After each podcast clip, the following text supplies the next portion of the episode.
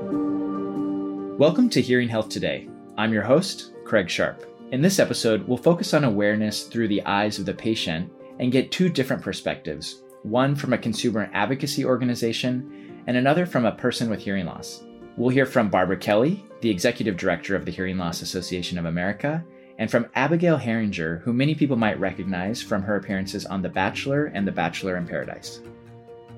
This is a podcast for hearing health professionals. If you are a person with hearing loss or a member of the general public, please seek advice from your health professional about treatments for hearing loss. We'd love to hear your feedback on the podcast. Click the link in the description to share your thoughts.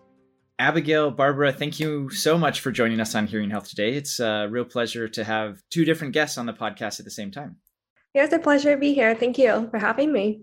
Thank you, Craig. It really is a pleasure and honor to be here with you and Abigail. Barbara, I have the first question to you. You're the executive director of the Hearing Loss Association of America. Could you tell us a little bit about your organization and what inspired you to work in hearing health? Oh, I sure can, Craig.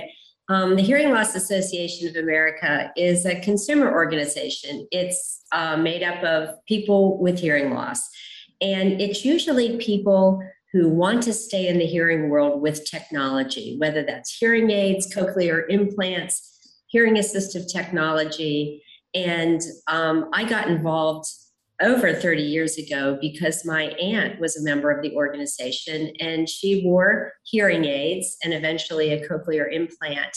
And this was years before uh, the Americans with Disabilities Act and I had just moved to the DC area, which is where she lived, and she asked me to go to an HLAA chapter meeting with her. Hmm. And I went with her, and I couldn't believe what I saw. I saw a community of supportive people, people sharing their tips about technologies. I saw my aunt being able to uh, enjoy the meeting with captioning, with a hearing loop. And it kind of took off from there. So I began working for the organization, and now I'm executive director. Fantastic. And then maybe to pivot over to you, Abigail. So many people might recognize your name from your appearances on The Bachelor and The Bachelor in Paradise. What has your hearing loss journey been like, and what inspired you to share your story in such a public way on national television? Yeah, so it was really public. So I was born profoundly deaf, so I have no hearing if I remove my cochlear implant. Um, and I use a cochlear implant. And part of the reason I wanted to go so public with it mm-hmm. on The Bachelor and Bachelor in Paradise is just growing up, I never really saw a lot of people on mm-hmm. television or media that had cochlear implants. It was either fully hearing people or people that use sign language or had hearing aids. So that's kind of why I wanted to go public, just to show mm-hmm. people that, you know, we are a very large community were just not shown very often. Yeah. Um, so that's part of the reason why I wanted to do that. And what's the reaction been? It was pretty incredible. I was really surprised at how many people responded with similar stories or saying, I have a similar situation or I know somebody that has a situation like that.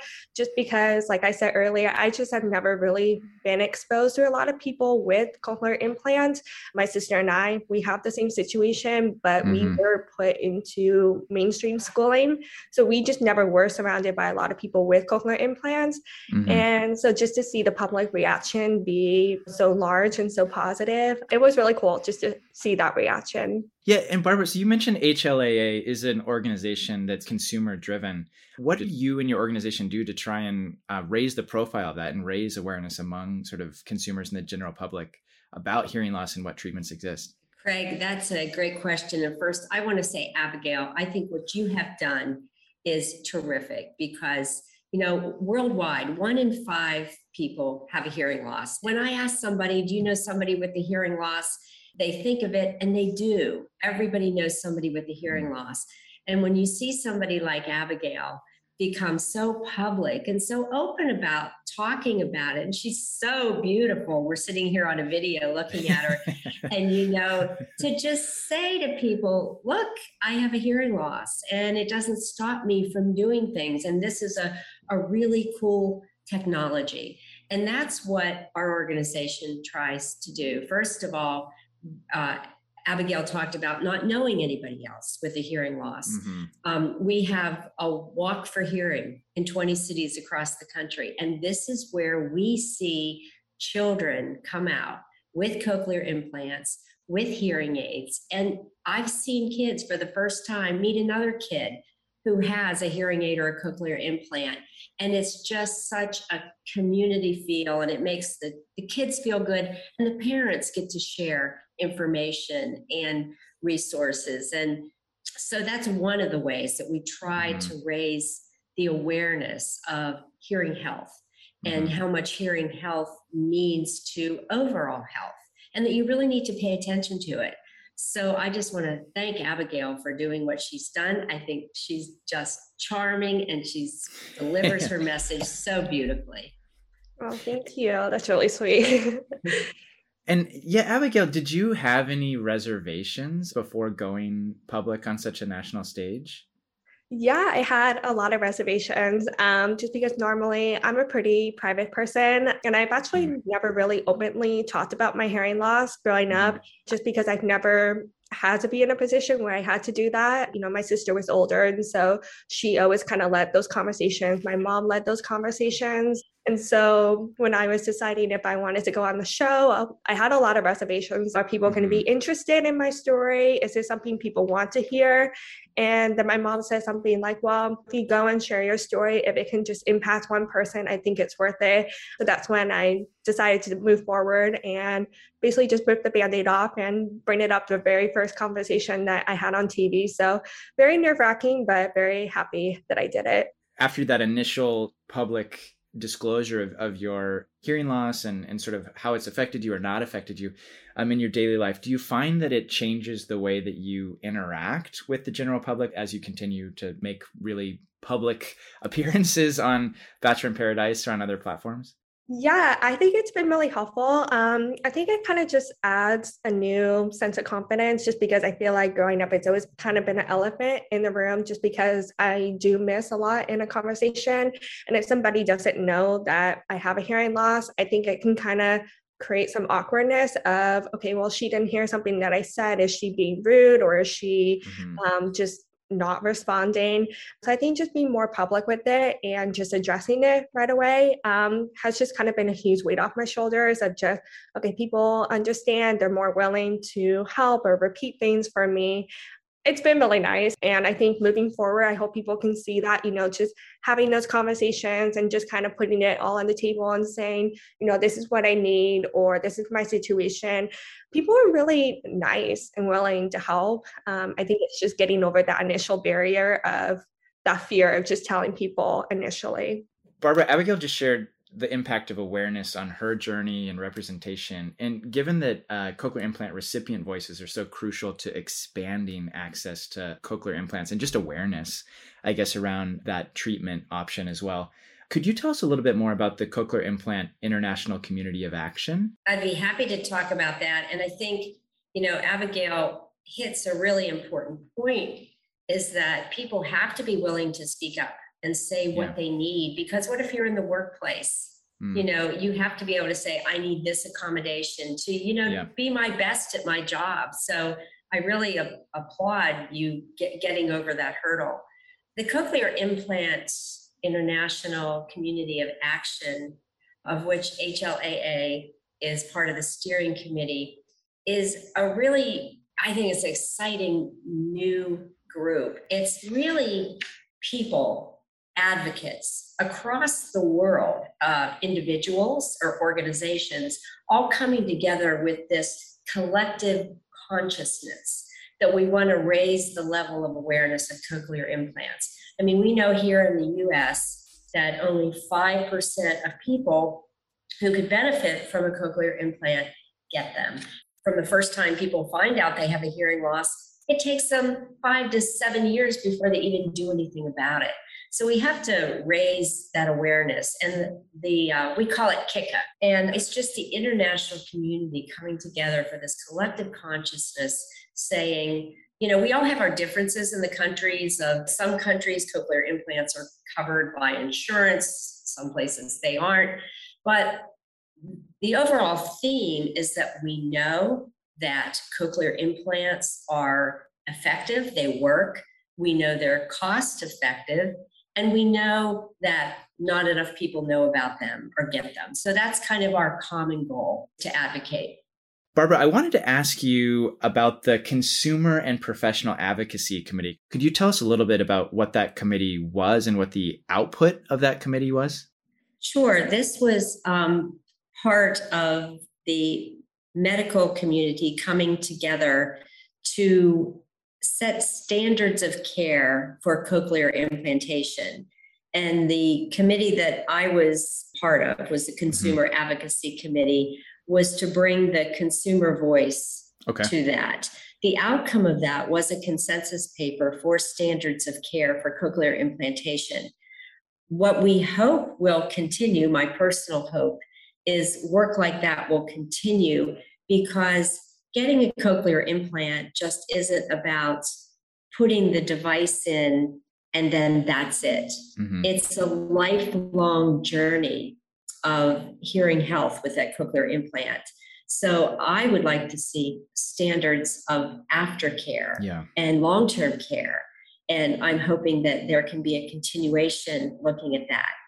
And do you think with this initial tranche of work that's been done, and then hopefully with the future work that will be done around aftercare and other areas, uh, do you think that will increase awareness or increase the ability of different healthcare providers to pinpoint when a patient might need a certain type of intervention? Well, I think it will all help. Um, for example, that uh, standards of care was published in the Journal of um, Otolaryngology in hmm. JAMA, otolaryngology. So that's going to create awareness right there with yeah. otolaryngologists. But I think the more work like this that can be done and the more published these works are and the more people are talking about it, it's bound to move the needle on awareness. But we really have a lot of work to do. And born out of that process with the consensus paper was CIICA, this global organization. And I said HLAA was very pleased to be part of the steering group to get that off the ground. And I'm really excited about CIICA.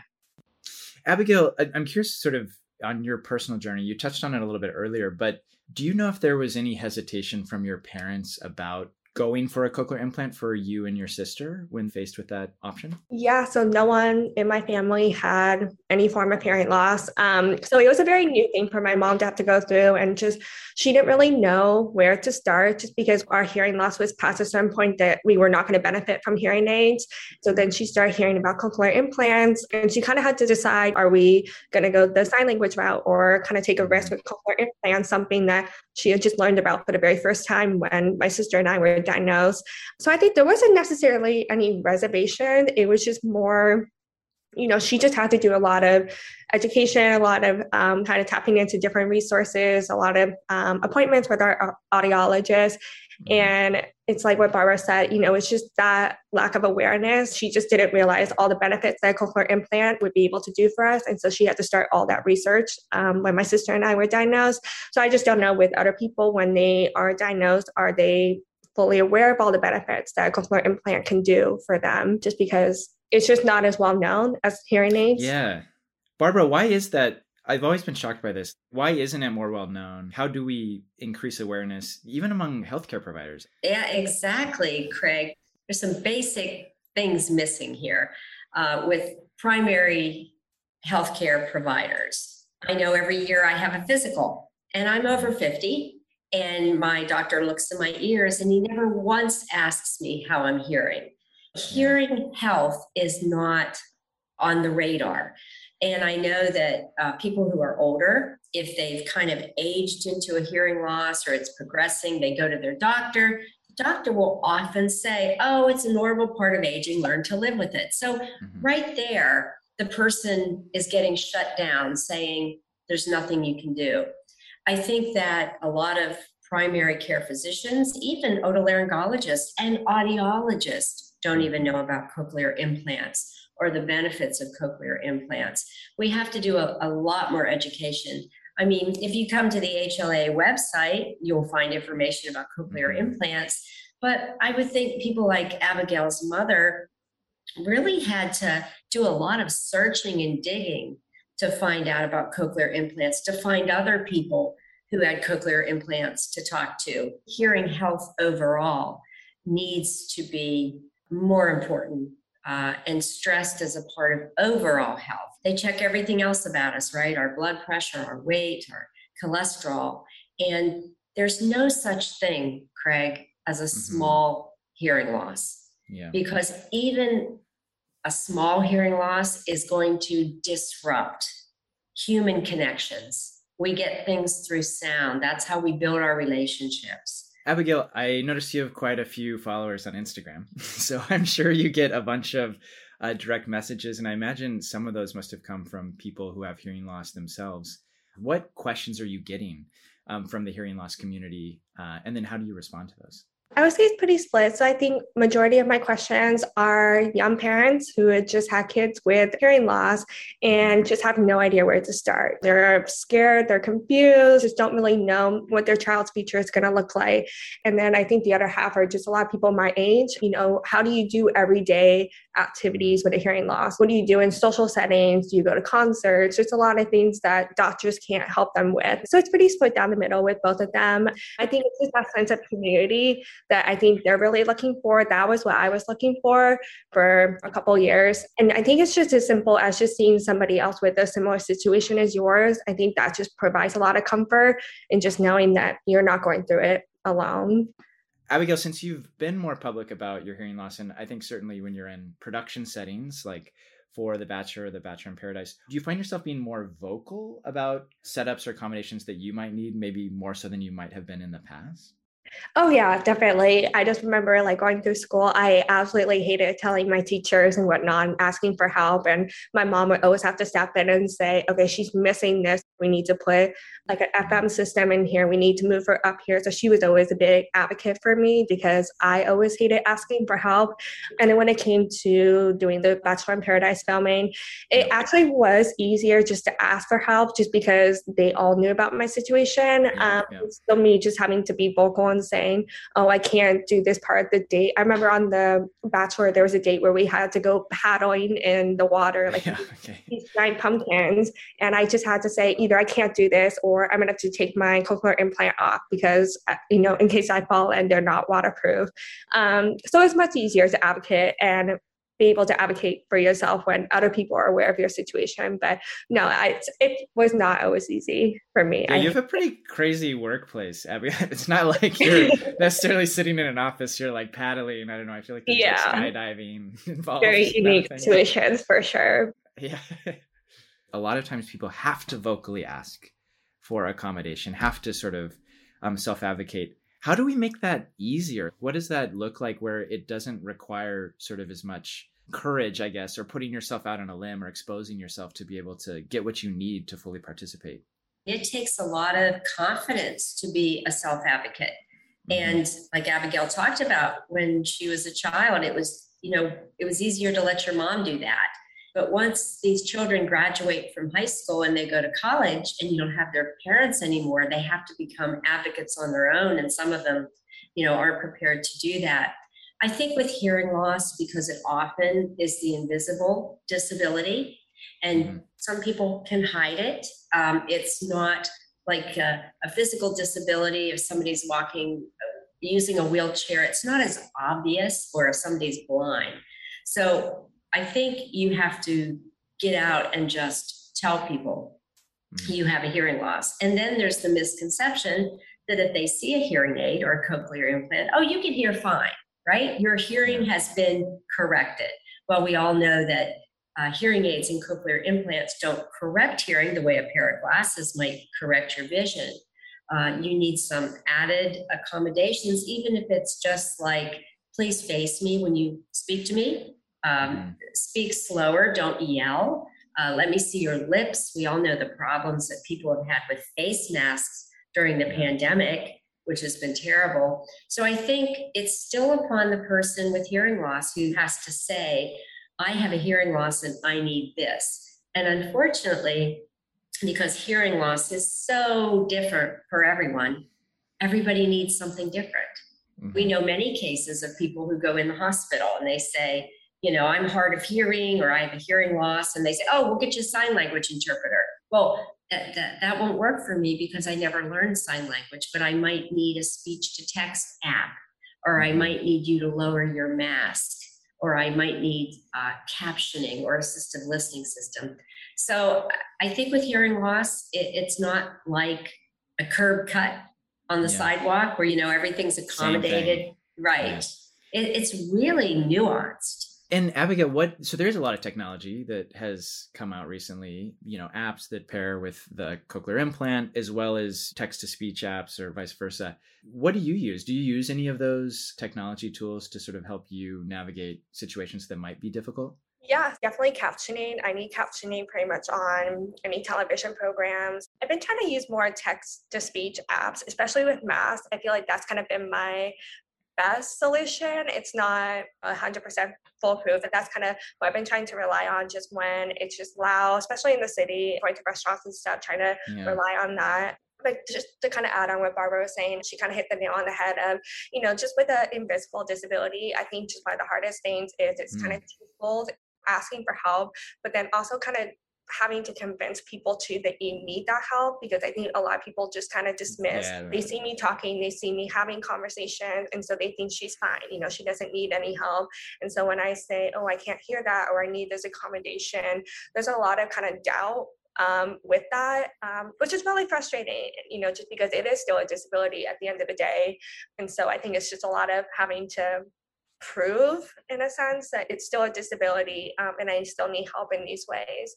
And how did you find the tools that worked best for you? Was it sort of trial and error? Did you use Facebook groups? Was it talking to other people, talking to your healthcare provider? Like what avenues helped you really understand which tools would work best for you? Um, so for me, it's actually been really cool kind of going through the show because growing up, I really only heard small things here and there of, okay, well, my sister kind of heard something um, or saw something on Instagram that might be able to help us and so forth. Mm-hmm. And then now kind of opening you know the door the conversation around hearing loss i have a lot of people messaging me being saying oh i use this app or i do this or mm. um, this has this feature like one of them that i wish i knew in college was google docs has like a transcribing service so mm. that would have been so nice to know like when i was in lectures that kind of have like an automated note-taking service um, so it's just something i didn't know but people were just reaching out and letting me know about all these different things um, which has been really incredible I just wish I knew about them earlier. Yeah, yeah.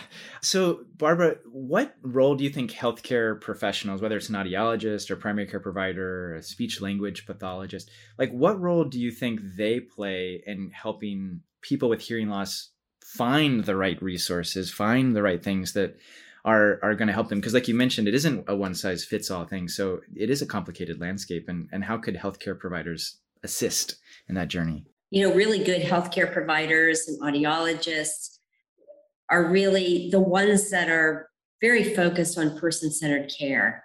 They get to mm-hmm. know the individual. What's their profession? What are their listening needs? But we've had many people uh, tell me, why couldn't I find HLAA before now? Why didn't my audiologist tell me about the Hearing Loss Association of America. So I could be part of a community. I could go to a convention. I could go to workshops. I could see the webinars. And hearing healthcare professionals, many of them do see the value of, you know, a support network or a network where we believe give people all the information we can about hearing health and hearing mm-hmm. loss and you make your own decisions. And we really support people making their own decisions whether they want to get a cochlear implant or a hearing aid or use sign language whatever they want to do. So i think they can start referring people to hla and letting them know that there's a community out there. Abigail i'm interested in your sister um, your older sister. What ages were you diagnosed with hearing loss? She was diagnosed I want to say maybe around a year um, is when she was diagnosed, but two and a half was the youngest that she could get the surgery for the cochlear implant. Um, and then when I was born, I think my mom was able to kind of pick up quicker, you know, just like not being able to tell like where sound was coming from or just not responding. And just she was like, well, she probably has the same situation that my sister Rachel has. So both of us got the surgery when we were two and a half years old, but they're doing them much younger. Oh, they are. They're doing them much younger now, which is terrific. Oh, yeah. The younger, the better. Um, just because it's such a cr- crucial time um, when you're that age. Right. For language development. Mm-hmm. Was it an easier decision um, around what the right intervention was for you, Abigail, after your sister went through sort of a similar situation? Yeah, I think she definitely had comfort knowing that there's going to be two of us kind of going through the journey together, that we'd be able to lean on each other.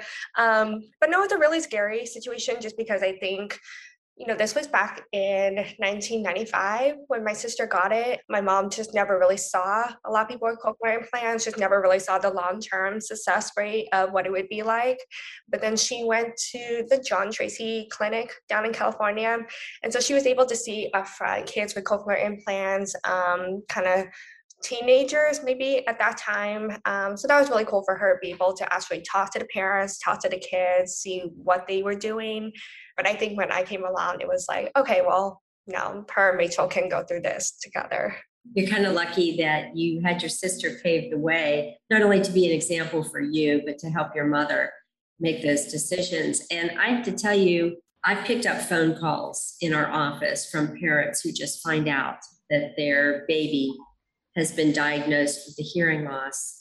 And the fear is so great. And I remember this one mother was crying and she said, Will my daughter ever have a date? And you know what?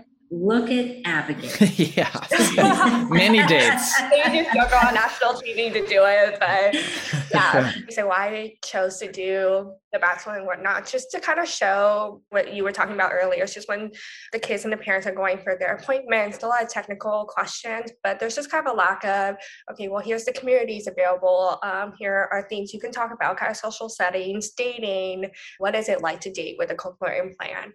So that's part of the reason I wanted to do it, just because, yeah, I just never saw anybody that had a cochlear implant or try to date or try have those conversations. Well, Abigail, that that does actually go to a question I wanted to ask you. So, if you were to um, give advice to a parent uh, who's making a similar decision like your mom made for um, you and your sister, what advice would you get about how your life has been affected by your decision to get a cochlear implant? I think um, just kind of based on what my mom has told me, just because I don't remember, you know, when I was that young and whatnot. But I think just really leaning into your support system, um, you know, really tapping into the resources that are available. She traveled down to the John Tracy Clinic just to talk to professionals, to see families, to talk to the kids. And I think just really tapping into all those resources is probably one of the biggest things you can do. And then the other thing that was really always really important was just having a lot of patience. It can be really frustrating at times. There's a lot of um, setbacks and frustrations and whatnot. And so, probably the biggest advice I would tell parents is just tap into all the different resources that are available and then just have a lot of patience. And maybe, you know, if there's a, a teenage girl that's listening um, who has hearing loss, has a cochlear implant, and is maybe thinking, man, how do I live a life like Abigail? Like, I'm worried that I'm not, you know, going to go on dates. What advice would you have for them? I always try to be careful giving advice because it's always easier said than done just because yeah. I'm 26 now and I'm just now starting to be very confident and comfortable with yeah. talking about it. Um, and it hasn't always been like that. But I think just one thing I always try to remember is the more positive you can be about it, I think people respond really well to it. You know, sometimes you have to fake it until you make it a little bit. But I think just being as open as you can about it and being positive. I think when you put that type of energy out there, you get the same kind of energy back. Um, so I think going on dates, you just bring it up, you know, maybe on the first date, but really casually and just say, yeah, you know, I do have a hearing loss. It's mm-hmm. a big part of me, but it's not all of me. Um, I think people respond really well to that. Great. That's fantastic. Barbara, similar question for you. So um, I know at HLAA you deal with not only consumers but also healthcare professionals and just the hearing loss community at large. What advice would you have um, for either a parent um, who might have a newborn that's been recently diagnosed with hearing loss and they're facing that treatment decision, um, and then separately, is that the same advice you would have for an adult who maybe has progressive hearing loss and is at the phase where they might need to do something different from a treatment perspective? Craig, I'm at a conference today and I, I had somebody walk up to me and tell me that his best friends just had a baby who was diagnosed with hearing loss. What advice do I have? Mm. I would say that those parents need to get all the information they could get really good, solid, unbiased information so mm-hmm. they can make decisions. And they have to um, talk to other parents. I think that's really key. And I think healthcare providers also have to be sure that they have all the information to give, the facts, mm. and they can point families in the directions of peer support. But people really need facts to make good decisions. Barbara, Abigail, thank you so much for joining us on this episode of Hearing Health today. It's been a fantastic conversation and I've learned so much. Thank you, Craig. It was a pleasure to meet Abigail. And Craig, thank you for the opportunity to be here. Thank you very much. And Abigail, I have to say, your um, confidence and courage and willingness to go on a public stage and, and talk about your hearing loss is really admirable. So thanks for sharing that story with us. Thank you for having me on today, Craig. And it was great to talk to you, Barbara, as well. We've received some great feedback from our listeners around the world. Please continue to share your perspectives with us so we can create the most engaging podcast for hearing health professionals. Click the link in the episode notes to share your thoughts. We'd love to hear them. Just a quick reminder the views of the interviewees in this podcast are their own and do not necessarily represent the views of Cochlear Limited or its subsidiaries. This material is intended for health professionals. If you are a consumer, please seek advice from your health professional about treatments for hearing loss outcomes may vary, and your health professional will advise about the factors which could affect your outcome.